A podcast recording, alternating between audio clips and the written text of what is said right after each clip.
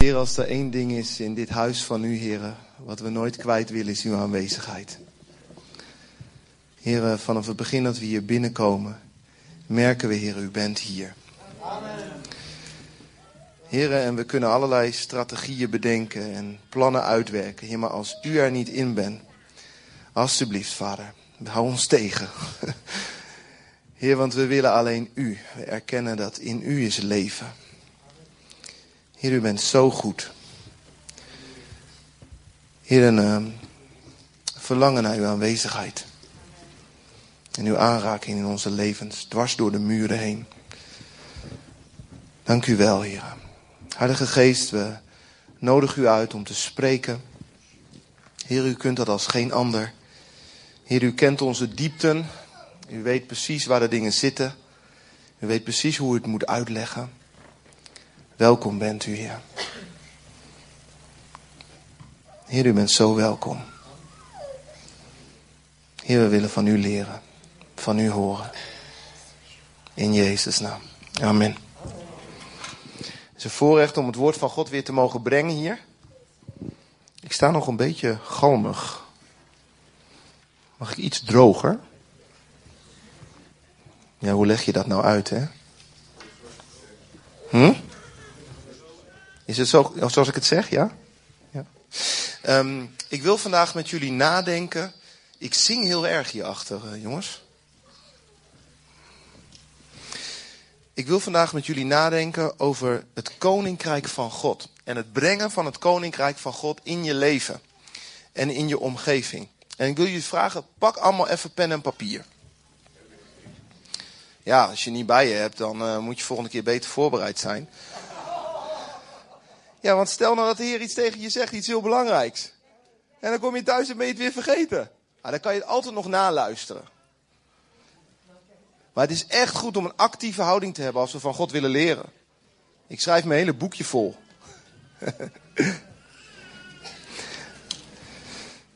Iedereen pen en papier? Oh ja, smartphones mag ook. Ja, ja, heel high-tech. Want ik geloof namelijk dat de Heilige Geest dingen tegen je gaat zeggen terwijl ik aan het praten ben. Want hij is het levende woord. Zou het levende woord niet spreken? Beetje raar toch?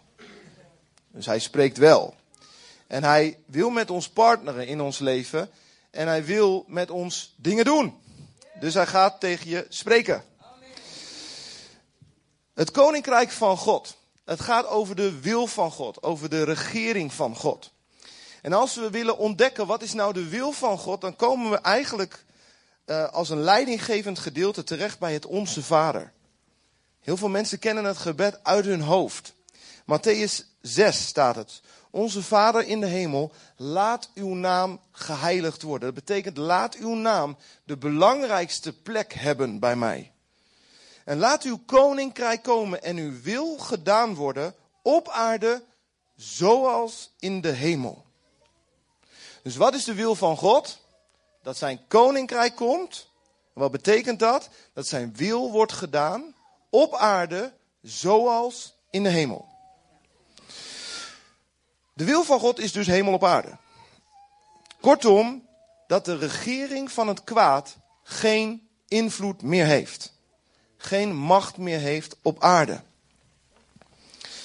En dat eigenlijk is dat het originele plan van God. Als we even teruggaan naar de start in Genesis, dan zien we dat God maakt alles. God maakt de mens en God wandelt met de mens op aarde. En Adam die kijkt naar God en die stoot God aan, want die kan hem gewoon aanraken. Die kan hem gewoon zien. En God kijkt Adam aan en in zijn ogen is alleen maar koestering. En alleen maar liefde. En alleen maar acceptatie. En alleen maar warmte. God partnert met de mens. En God zegt eigenlijk tegen Adam, man, je ziet er zo goed uit. Ik wil wel een hele aarde vol van jou. En hij zegt, ga en vermenigvuldig je. En laat mijn beeld zichtbaar zijn op de aarde. Dit is wat God wilde. Toch? Ja. Het paradijs was vol van Gods aanwezigheid. En de mens partnerde met God. Komt zo'n apparaat aanlopen met zo'n hele lange nek. Zegt Adam, hoe zullen we hem noemen? Zegt God, mag jij zeggen? Giraf. Dat, dat, als je even een plaatje schildert, zo zag het eruit. En het kwaad was wel aanwezig in het paradijs. Alleen wat is nou het grote verschil tussen het paradijs en nu? Het kwaad had niks te vertellen in het paradijs. Het kwaad was wel aanwezig, maar had nog niks te zeggen. Totdat Adam het kwaad iets te zeggen gaf. Adam en Eva kregen de kennis van goed en kwaad. En die kennis heeft God niet meer weggenomen. Gelukkig houdt Gods plan niet op bij dat originele plan. God is gekomen in de vorm van de Heer Jezus en is naar de aarde gekomen om ons te redden van onze bestemming, namelijk gescheiden te zijn van God. Maar Jezus zei nee, ik betaal de prijs en ik verbind jullie weer met God. Jezus werd genoemd Immanuel, God met ons. En dit is hetzelfde hart als wat God deed bij de schepping. God wandelt met ons. En dat is wat Jezus ook kwam doen. En als je kijkt naar het, als je nieuwsgierig bent naar het koninkrijk van God, want daarom preek ik daarover, hè, ik jaag dit na. Weet je wel, ik snap het niet allemaal, echt niet. Maar ik wil dit pakken. Ik wil dit pakken. Jezus liep model voor wat wij mogen doen. Wat kwam Jezus doen? Jezus kwam naar de aarde en zegt, God houdt van mensen. Kwam Jezus doen. Jezus zegt, ik kom niet om te oordelen, ik kom om genade te brengen. Dat is wat Jezus komt doen. Dat is het eerste ding wat hij komt doen als hij koninkrijk komt brengen. Tweede ding wat hij kwam doen is zegt, mensen, keer je om. Want als je de zonde achterna loopt, ga je stuk.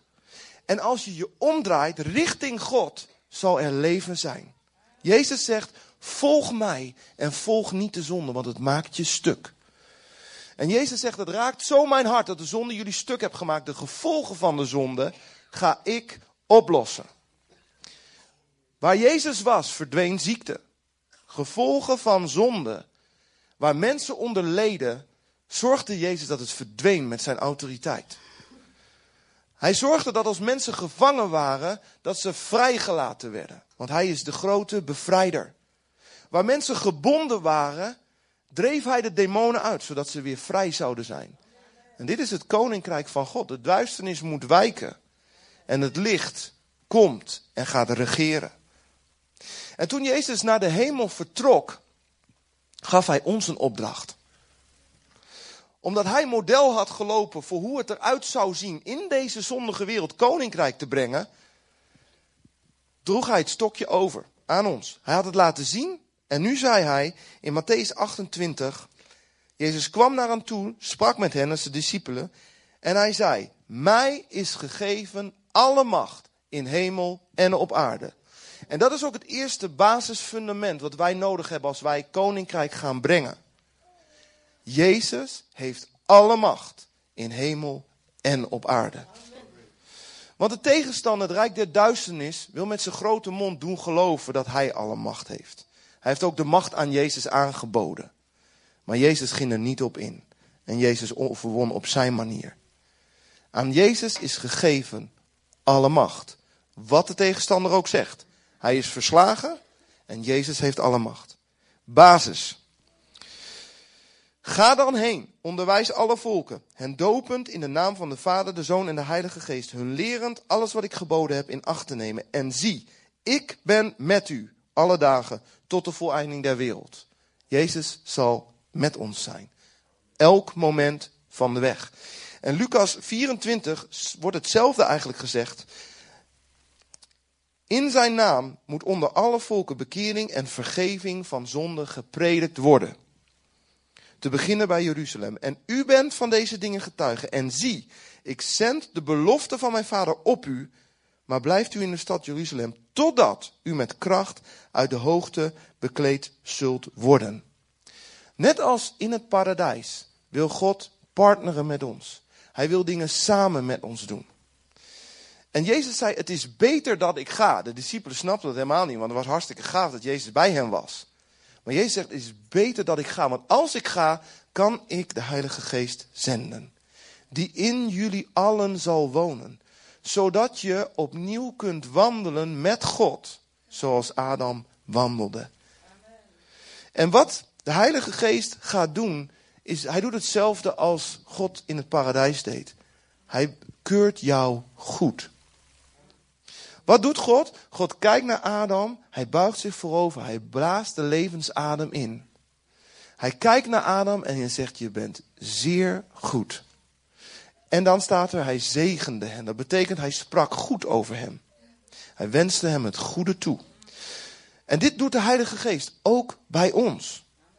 Zodat wij weer in die plek gebracht zijn zoals God het wilde. Wat is koninkrijk? Hemel op aarde is de wil van God die gebeurt. Dan moet je terug naar het originele plan. En de Heilige Geest keurt jou goed. Hoe weet ik dat? In Lucas 3, vers 21 staat: Heel het volk liet zich dopen. En toen ook Jezus was gedoopt en hij aan het bidden was, werd de hemel geopend en daalde de Heilige Geest in de gedaante van een duif op hem neer. En er klonk een stem uit de hemel. Jij bent mijn geliefde zoon. In jou vind ik vreugde. En dit geldt ook voor jou en mij. En dan zeg je misschien, mag je dat zomaar op jezelf plakken? Ja, en ik kan het bewijzen uit de Bijbel.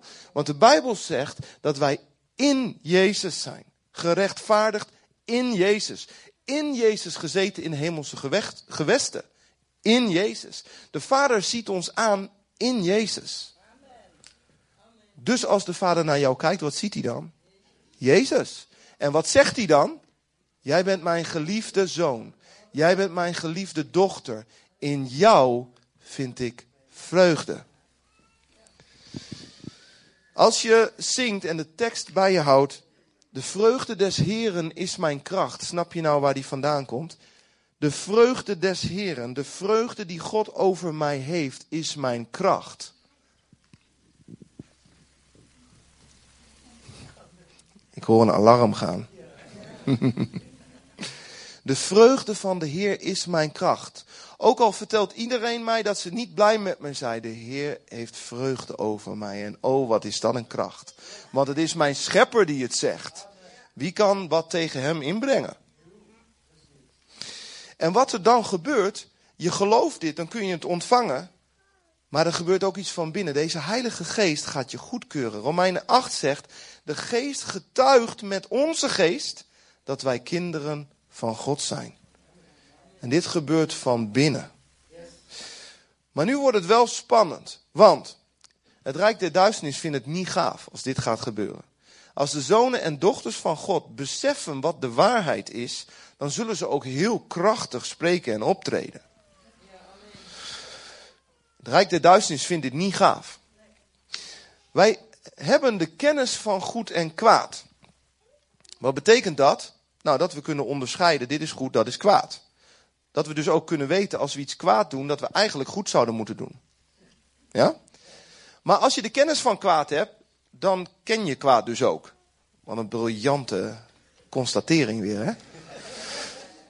Maar als je het kwade kent, betekent dus ook dat het een plek heeft in je gedachten. Toch?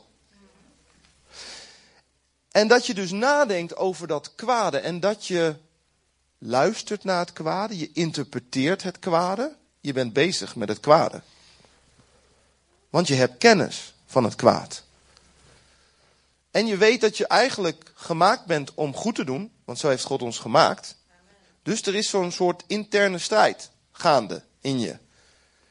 En ook een soort eigen oordeel, want ja, doordat je goed en kwaad kent, kun je ook oordelen of beoordelen. En als je dan kwaad doet, dan weet je eigenlijk dat je goed zou moeten doen, dus ben je onder je eigen oordeel. En iemand die onder oordeel functioneert, komt nooit zo lekker uit de verf. Nee, want je bent niet vrij. Prediker van de toekomst. Dit oordeel speelt ons vaak parten en het kennen van het kwaad. Weet je, wij waren helemaal niet gemaakt om goed en kwaad te kennen. Wij waren gemaakt om God te kennen. En in zijn ogen vonden we alles. En je ziet dus ook dat als wij ons richten op goed en kwaad, dat we er niet uitkomen. Immers alleen God kan het rechtvaardig beoordelen. Want wat voor jou goed is, is voor mij kwaad. En andersom. We komen er niet uit. En als de zonen en dochters van God onder oordeel zijn van goed en kwaad, komen ze niet uit de verf. En kunnen ze het koninkrijk van God niet goed brengen. Immers het koninkrijk van God is gebaseerd op het kennen van Hem. En het vertrouwen van Hem. En niet het vertrouwen van ons eigen inzicht over goed en kwaad. En we worstelen daarmee. Het volk Israël worstelde daar ook mee. Dat is een heel mooi voorbeeld eigenlijk. Even kijken waar ik ben hoor. Ze stonden voor het land Canaan. Misschien dat je het plaatje nog kent. De verspieders komen.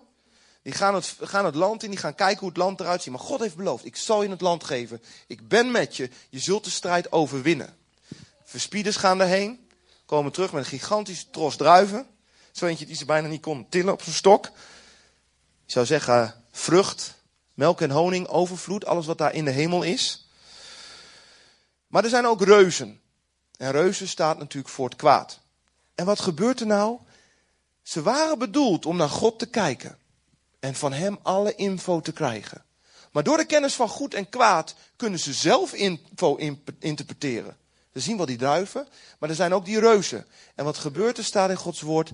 Zij waren in hun eigen ogen als sprinkhanen. Ze kijken naar de reus en zegt: Jij bent groot en ik ben klein. En dat is niet eerlijk.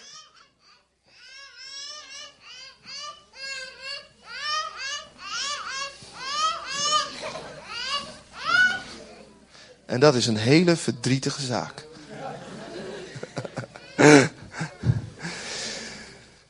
Ze interpreteerden de reuzen door de kennis van goed en kwaad.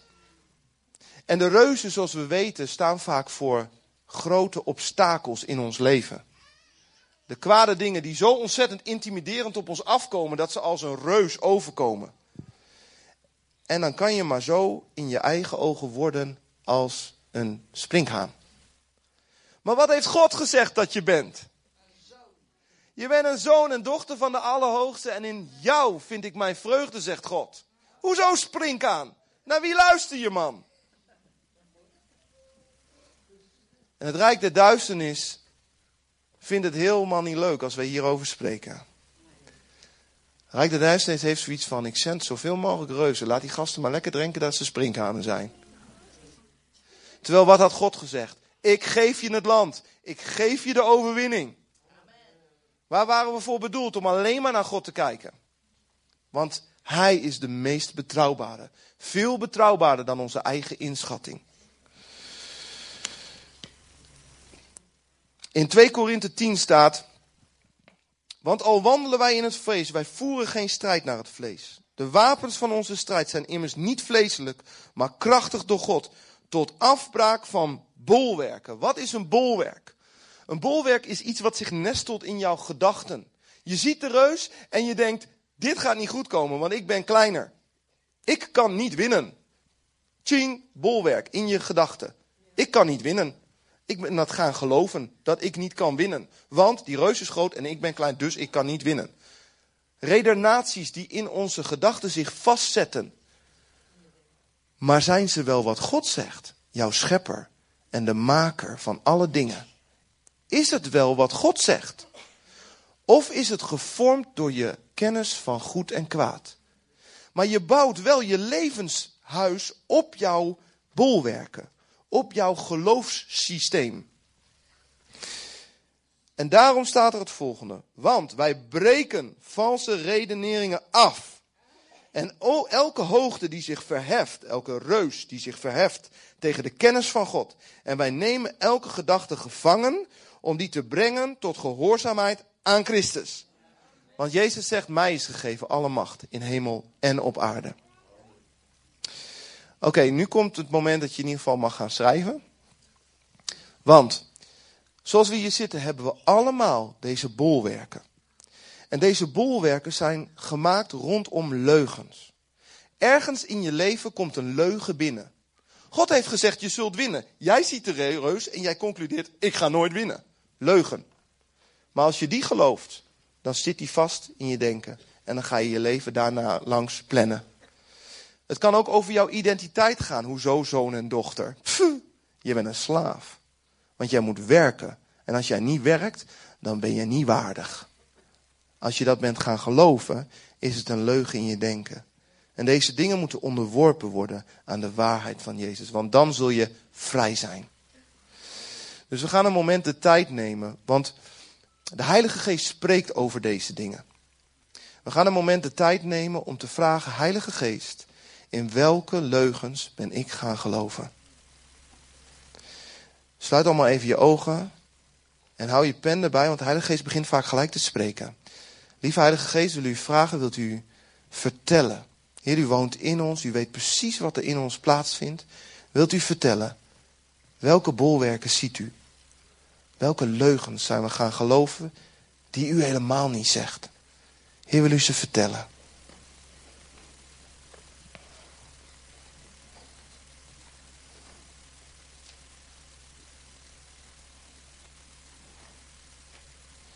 Heer, wil u vertellen over onze identiteit, wie we zijn.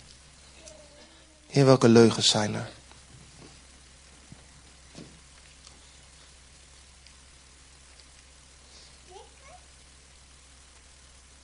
Schrijf ze maar op, aarzel niet.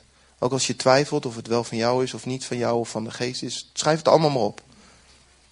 Heilige Geest wilt u ook spreken over de dingen die we wel of niet kunnen. Leugens die we geloven over ons kunnen hier en nu.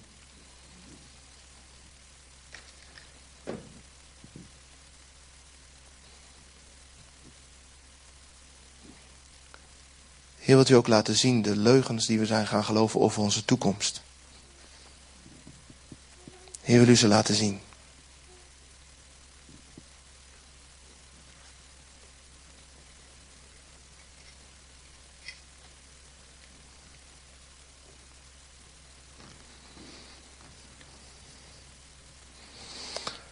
Dank u, Heer. God gaat nog gewoon door met spreken, hè? Hij stopt echt niet, hoor. Wie uh, van jullie heeft wat dingen op kunnen schrijven? Mag ik wat handen zien?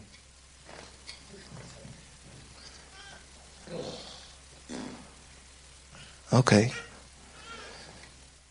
Als je dingen hoort van de Heilige Geest, spreek, spreek ze gewoon, schrijf ze op. Want eigenlijk heeft bijna iedereen leugens waar hij in gelooft.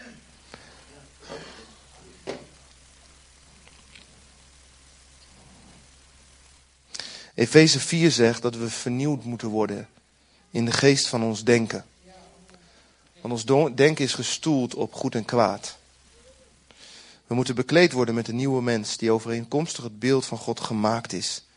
In ware rechtvaardigheid en heiligheid. Dit is wat God zegt. Zo ben je voor Hem. Ik denk dat het goed is om samen een proclamatie uit te spreken. Wil je mij nazeggen? Ik ben geen springhaan. Ik ben een zoon. Ik ben een dochter. Van de Allerhoogste God. Hij heeft vreugde in mij. En aan Jezus is gegeven alle macht in hemel en op aarde. En dat is hier. Amen.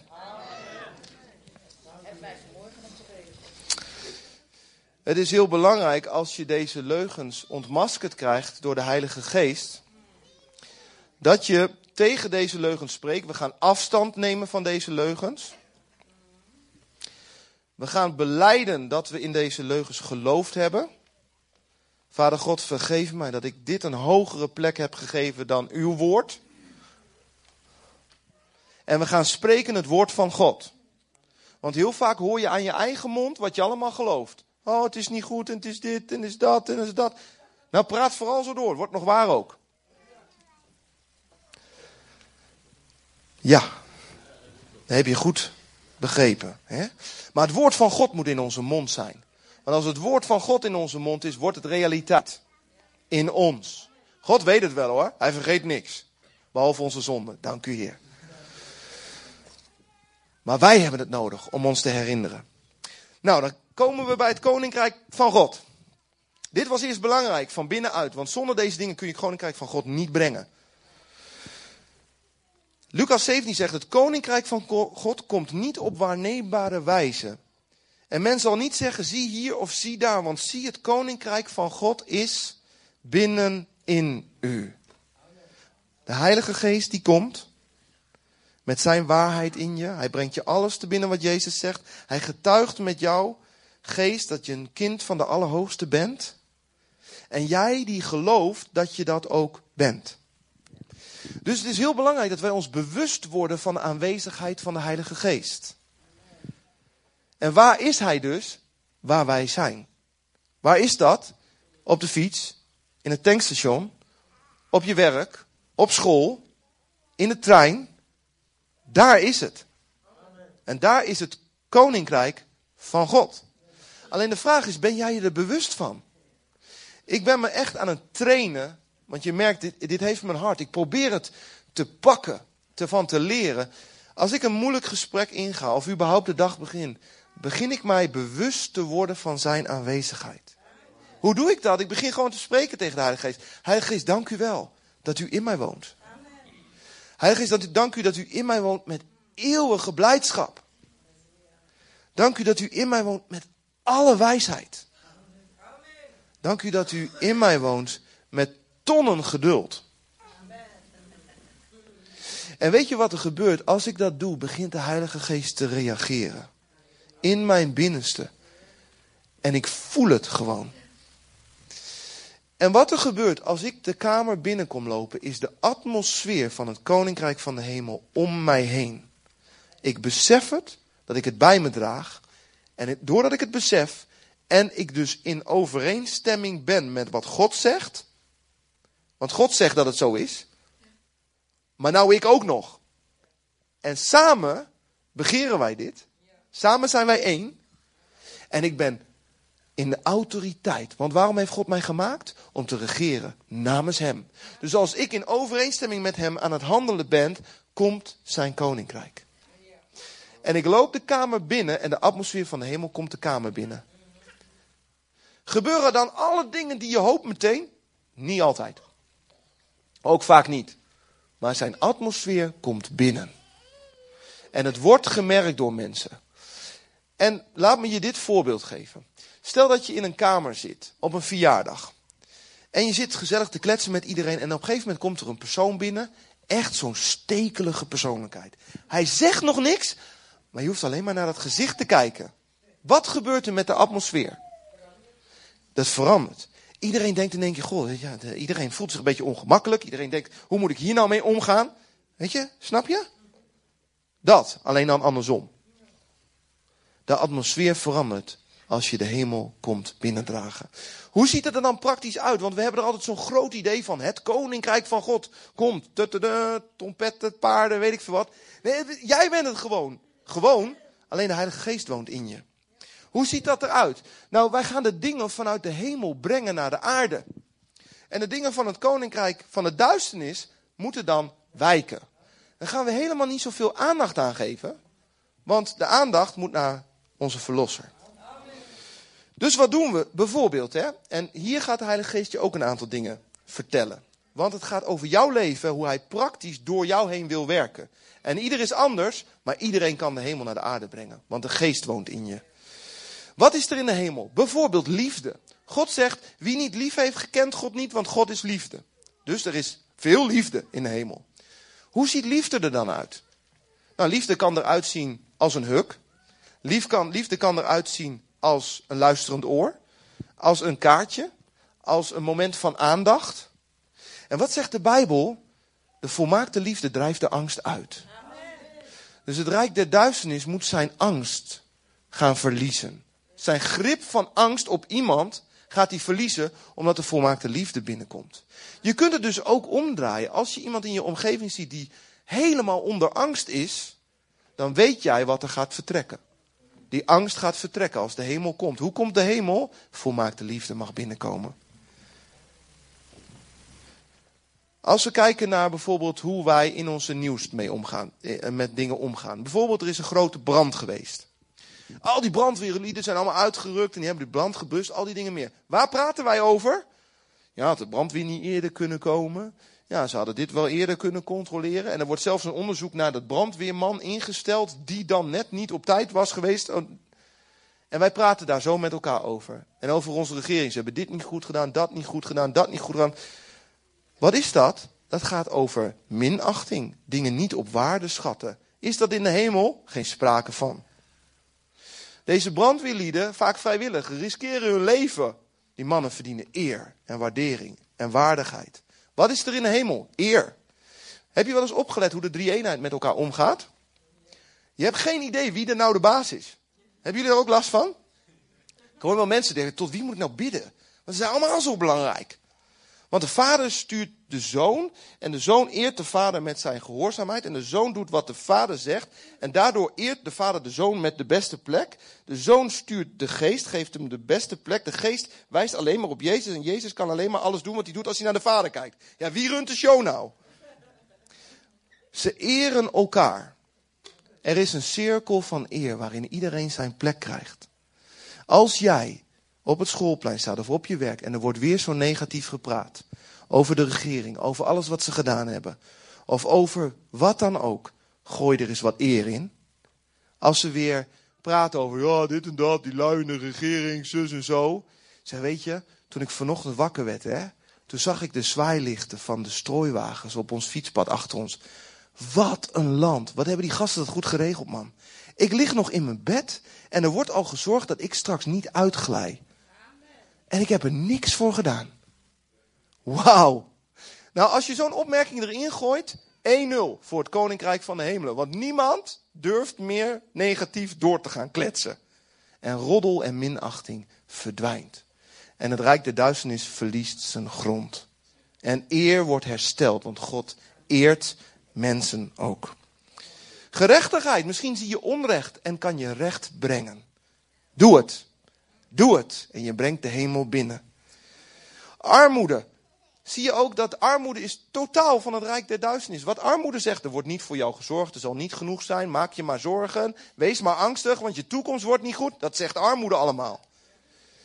En als je niet uitkijkt, begin je het nog te geloven ook. Begint het een bolwerk in je denken te vormen en leef je daaruit. Wat geweldig dat jij een kanaal van hemel mag zijn door voorziening te brengen. Doe gewoon eens gek. Geef gewoon eens een paar honderd euro. Als je het kunt. Doe het gewoon. En de hemel breekt door. Want wat zegt het? Mijn hemelse vader ziet mij wel. En hij heeft wel genoeg. En bij hem is voorziening. Aandacht.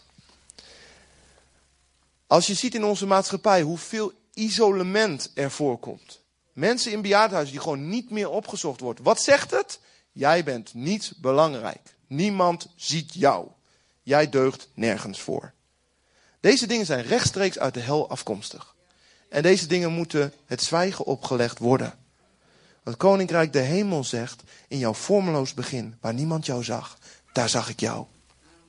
Ik ken zelfs elke beweging. Als je een woord wil gaan spreken, ik weet het al, zegt God.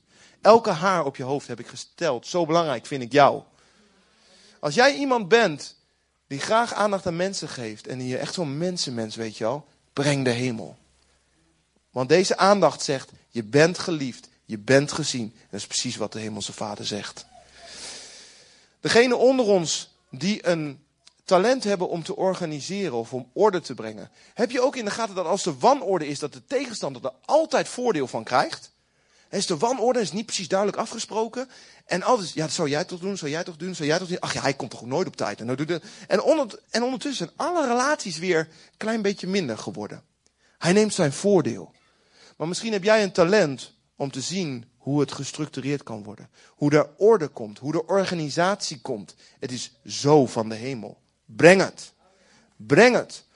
Want het was immers God die de woest en ledigheid zag van de aarde. En hij zei, land, zee, nacht, dag, licht, duister. Hij bracht orde. En het is zo van hem. Breng het. Wijsheid, misschien heb je wijsheid. En iemand die aan het zoeken is, welke kant moet hij op? Die aan het dwalen is en de tegenstander die, die komt met twijfel. Twijfel, twijfel, twijfel, twijfel, twijfel. Je weet het niet, je kan het niet weten, je kan het niet goed zien, je kan het niet... En iemand heeft een woord van wijsheid en die, bam, hij bepaalt de koers. Want God zegt, ik maak een recht pad voor je uit.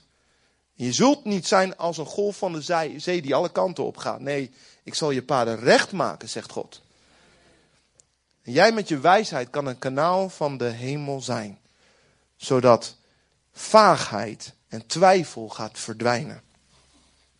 Misschien heb je al wat ideeën gekregen van de Heilige Geest over hoe jij praktisch koninkrijk kan brengen. Ik geef een paar voorbeelden, maar is lang niet alles. Kan veel meer zijn.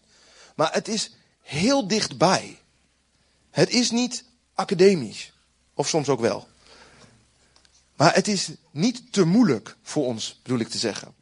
Matthäus 25 zegt, als wij bij hem komen uiteindelijk, zal de koning zeggen tegen hen die aan zijn rechterhand zijn, kom, gezegende van mijn vader, beërf het koninkrijk dat voor u bestemd is, vanaf de grondlegging der wereld. Want ik had honger en u hebt mij eten gegeven. Ik had dorst, u hebt mij te drinken gegeven. Ik was een vreemdeling, u hebt mij gastvrij onthaald. Ik was naakt, u hebt mij gekleed. Ik ben ziek geweest, u hebt mij bezocht. Ik was in de gevangenis en u bent bij mij gekomen. En zo verder. Er was wanorde en u heeft orde gebracht. Ik werd niet geëerd en u heeft mij een ereplek gegeven. En, en, en, en, en. Dit is de hemel op aarde. De hemel op aarde kunnen we ook brengen met onze woorden. En daar hebben we vorige week wat over gehoord van de dopelingen. Het woord van het getuigenis. En net het prachtige getuigenis van Renske. Dit is brengt koninkrijk. Want wat God gedaan heeft in het leven van een ander, kan die ook bij jou doen. En het schept verwachting, het schept geloof van het koninkrijk van God wat baan breekt. Het getuigenis van Jezus is profetie, wordt er gezegd. En profetie is het woord van God wordt uitgezonden wordt en scheppend is. Wat richtinggevend is. Wat blootlegt. Wat soms waar je vast zit doorbreekt. Omdat God inzicht heeft. En daarom is het profetische woord ook zo belangrijk. Om koninkrijk te brengen. Paulus zegt, ik wou dat iedereen profeteerde. Dan kwam er iemand de gemeente binnen. En dan werd zijn hart blootgelegd. En dan zou erkennen dat God met u is. Gelukkig wel. Yeah.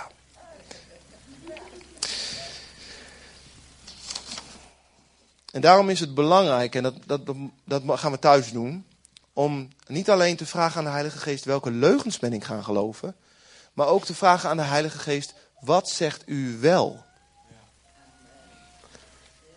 Want hij wil niet alleen dat we wat dingen kwijt zijn van de tegenstander, hij wil ons vullen met de dingen van hem. En het kan heel goed zijn dat de Heilige Geest zegt, jij bent wel een spreker. Terwijl anderen gezegd hebben, je stottert wat of je komt moeilijk uit je woorden. Of jij kan wel dit doen. Of je kan. Je toekomst is goed en niet slecht. Hij spreekt geloof in plaats van angst. Deze dingen van het koninkrijk, om het alleen al eigen te maken, is best wel een strijdje. Je moet gaan geloven. En de woorden van God moeten in je mond zijn. Maar om deze dingen te gaan doen, die ik net vermeldde, is, klinkt eigenlijk heel simpel, hè? heel makkelijk, heel dichtbij. En toch is het hartstikke moeilijk. En waarom is het nou zo moeilijk? Omdat aan al die dingen echt een prijskaartje hangt. En over het brengen van het koninkrijk van God kost je. Dat is het andere element. Het eerste element is we moeten weten wie we zijn en geloven wat God zegt. Leugens mogen gaan verdwijnen. Maar dan als we op weg gaan, moeten we bereid zijn de prijs te betalen. Want je weet precies wat er gebeurt. Je wil gaan getuigen en je hart stokt in je keel. En dan begint je hoofd zich te bemoeien. Zeg, wat zullen ze wel niet denken? Straks komt het niet goed uit. Nou, weet jij veel wat voor rare gedachten je op dat moment allemaal krijgt? Maar dan is het belangrijk dat jij op de plek gaat staan waar die God je gegeven hebt. Namelijk, jij regeert en niet hij. Wel God, maar niet de tegenstander. Die die woorden in je hoofd aan het brengen is. Maar jij mag kiezen. En dus dat betekent ook dat jij mag kiezen de prijs te betalen. En hoe deed Jezus dat nou? Want Jezus is het grote voorbeeld. Johannes 12 zegt, maar Jezus antwoordde hen, het uur is gekomen dat de zoon des mensen verheerlijkt zal worden. Denk je, wauw, voorwaar, voorwaar, ik zeg u, als de tarwekorrel niet in de aarde valt en sterft, blijft hij alleen. Maar als hij sterft, draagt hij veel vrucht. Voorbeeld van Jezus. Jezus keek naar de vreugde die voor hem lag. De realiteit van het koninkrijk van God, de realiteit van de eeuwigheid. En omdat hij die zag, kon hij door de moeite heen, want het is het waard. Moest hij dat doen? Nee, hij koos, want het was het waard. En deze plek heeft God ons ook gegeven. Wij mogen regeren, wij mogen kiezen. Wij kunnen het koninkrijk van God niet kopen, maar het is wel iets waard. En als wij die stappen gaan nemen van getuigen of dingen doen, dan zullen we de kosten moeten berekenen. En van tevoren moeten bepalen, ik wil deze prijs betalen, want het is het waard. Want jij bent het waard. Want de mensen om je heen zijn het waard. En als we zo gaan kijken, zijn we weer in lijn met onze Hemelse Vader bezig. Die alles gaf, omdat wij het waard zijn. En als je in lijn opereert met je hemelse vader, is daar de autoriteit, is daar het koninkrijk. Maar dat betekent wel dat je de prijs moet durven betalen. Je moet wel kiezen. Want ja, de eerste keer dat je getuigt, komt het er misschien niet zo lekker uit. En zijn er ook wel wat mensen die erom lachen of je voor gek verklaren. Maar als je op zo'n punt komt, zeg heer, maakt me niet uit. Ik vind het belangrijker wat u zegt. En ook al is de eerste keer niet handig, ook al, oh, ik ben bereid de prijs te betalen. En als wij het koninkrijk brengen, dan belooft de Bijbel ons zelfs vervolging. Er komt tegenstand en vervolging. Maar de Bijbel zegt dat is een eer om dat te mogen dragen voor jouw koning. Maar zo is het wel. En het kost ons wel. Want je moet een drempel over voordat je deze dingen gaat doen. En hij zegt, jongens, neem de drempel. Want Jezus zegt in Lucas 14, en wie zijn kruis niet draagt en achter mij aankomt, kan geen discipel van mij zijn. Want wie van u een toren wil bouwen, deze koninkrijk wil bouwen, gaat niet eerst zitten om de kosten te berekenen. Of hij de middelen wel heeft om het werk te voltooien. En iets verder in vers 34 zegt hij: Het zout is goed, maar als het zout zijn smaak verloren heeft, waarmee zal het smakelijk gemaakt worden? Het is niet geschikt om het, voor het land en ook niet voor de mesthoop. Men gooit het weg. Wie oren heeft om te horen, laat die horen. En weet je, ik voel me soms als zout wat zijn kracht aan het zoeken is. Want als ik namelijk niet in lijn met mijn vader ga opereren, als ik niet het koninkrijk ga brengen, dan zie ik ook niet de kracht die het kan geven. Als Jezus zich niet uitstrekte om te genezen, had hij de genezing ook niet meegemaakt. Als hij niet zei tegen de demonen, ga, dan waren ze blijven zitten. Dan had hij de bevrijding niet meegemaakt. Dan kan je heel fijn met elkaar blijven roepen dat je zo krachtig bent, maar op een gegeven moment geloof je het zelf niet eens meer. En dan ben je zout wat naar zijn kracht aan het zoeken is. Ik wil niet zo zijn, maar ik ben soms wel zo. Sterker nog, ik ben te vaak zo. Een zout wat zijn kracht aan het zoeken is. Daarom wilde ik daarover praten met jullie. En um, ermee bezig zijn samen de dingen te gaan geloven die God zegt over ons. Onze identiteit te bouwen op zijn woorden en niet op leugens van de tegenstander. Ons bewust te gaan worden met de kracht van de kracht van de Heilige Geest. Het is onlosmakelijk verbonden met het brengen van een offer. En het betalen van de prijs. Want als jij de prijs gaat betalen zonder de kracht van de Heilige Geest, ga je uit je eigen kracht deze dingen doen, raak je op. Maar de kracht van de Heilige Geest vrijzetten betekent ook wel een prijs betalen. Sommige mensen zeggen, ja maar dan moet ik weer wat. Daar heb ik twee dingen over. Er zijn momenten dat je niks moet en gewoon moet zitten en eerst moet beseffen wie de Heilige Geest is en zijn aanraking moet ervaren. En er zijn momenten dat het heel goed is om niks te moeten. Maar als het moment aanbreekt dat je moet opstaan en moet regeren, en het koninkrijk moet brengen, als je dan nog steeds denkt dat je niks moet, dan laat je het gebeuren.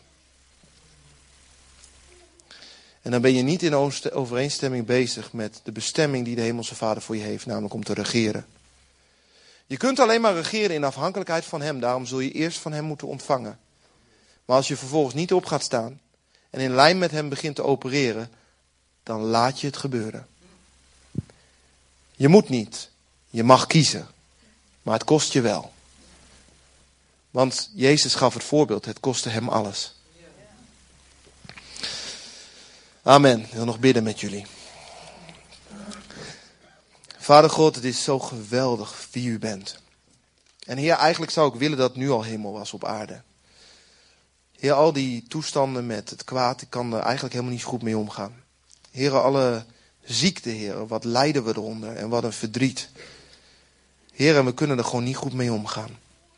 En vader, de kennis van goed en kwaad. Heer, dat lukt eigenlijk helemaal niet goed. Want niemand van ons is rechtvaardig. Hoe kunnen we ooit het goed beoordelen? Heer, het lukt ons niet. En we zitten, we worden heen en weer geslingerd. Maar vader, dank u wel dat u Jezus zond. Vader, dank u wel voor de Heilige Geest.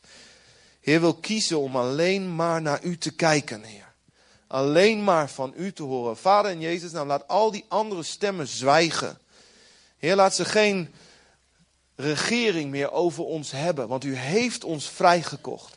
En Heilige Geest, ik bid, Heer, dat u het ontmaskert in onze leven.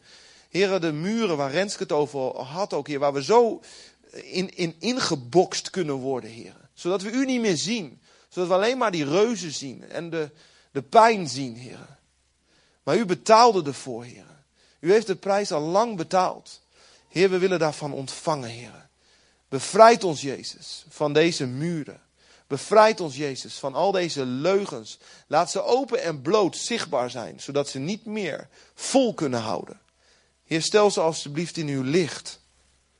En vader, laat uw waarheid over ons gezien worden en gehoord worden.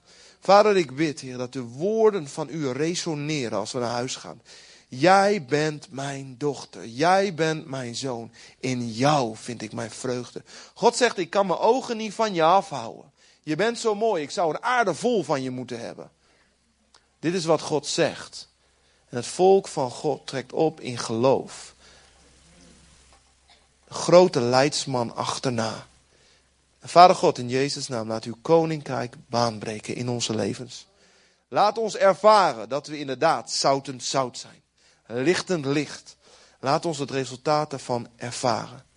Door uw grote kracht in ons. Heer, we willen nooit zonder u. En we bidden Jezus, kom spoedig terug. Want we verlangen naar uw heerschappij. Amen.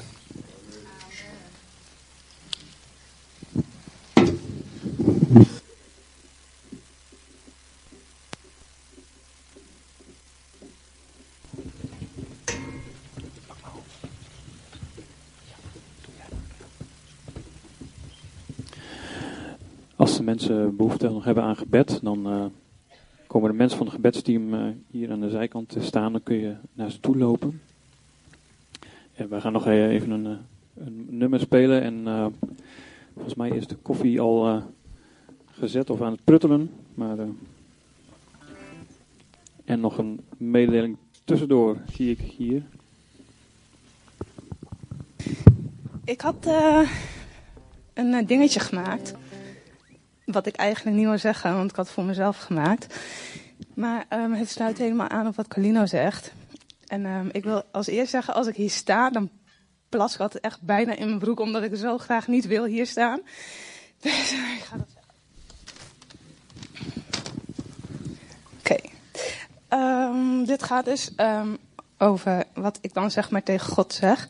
En ik zeg heel vaak tegen hem van, uh, dat ik aan God vraag of aan Jezus vraag om mij te gebruiken. En dan geeft God mij de kans om gebruikt te worden en uw karakter te laten zien door stil te zijn en te vergeven. Maar ik ga boos worden en laat mijn eigen menselijke hart zien. Ik zeg, ik wil mijn menselijke hart niet zien. Ik wil uw goddelijke hart. Geef mij hetzelfde hart als u. Maar wanneer ik in mijn hart een klein beetje van uw verdriet, afwijzing, bespotting of moeilijkheden ervaar, kom ik weer bij u terug. En ik zeg, verander alstublieft mijn situatie. Laat het goed zijn. Maar u laat mij zien, goed is niet altijd fijn. Dus ik zeg, ik vertrouw op u. Maar wanneer ik in het vliegtuig moet, ben ik bang om neer te storten en ik zeg, laat mij alstublieft heel aankomen. Ik zeg, ik hou van u met heel mijn hart en ziel. Ook hou ik van de mensen die u zo bijzonder heeft gemaakt. Maar toch geef ik niet alleen liefde, maar ook nog veel te vaak pijn. Daarom kom ik bij u en ik zeg, met heel mijn hart en alles wat ik ben, heb, doe en niet doe, met heel mijn ik stort ik mij in uw armen, ontvang vergeving en ontdek uw genade. Alleen uw genade is genoeg om te leven hoe u wilt. Ja, dat staat er niet, dat verzin ik nu. Er staat eigenlijk, uw genade is goed voor een zondaar als ik. Maar um, op wat Calino zei, heel vaak, um, zei ook van, je, soms wil je niet of durf je niet. En ik durf echt altijd niet. En ik wil altijd niet wat God van mij vraagt. Maar hij laat mij gewoon zien, het maakt niet uit of je wel of niet durft, je moet het gewoon doen. En uh, uh, in alles wat wij tekort komen, is zijn genade genoeg. En als wij in zijn genade wandelen, kunnen wij alles doen wat hij van ons vraagt. Dat uh. Yes, super.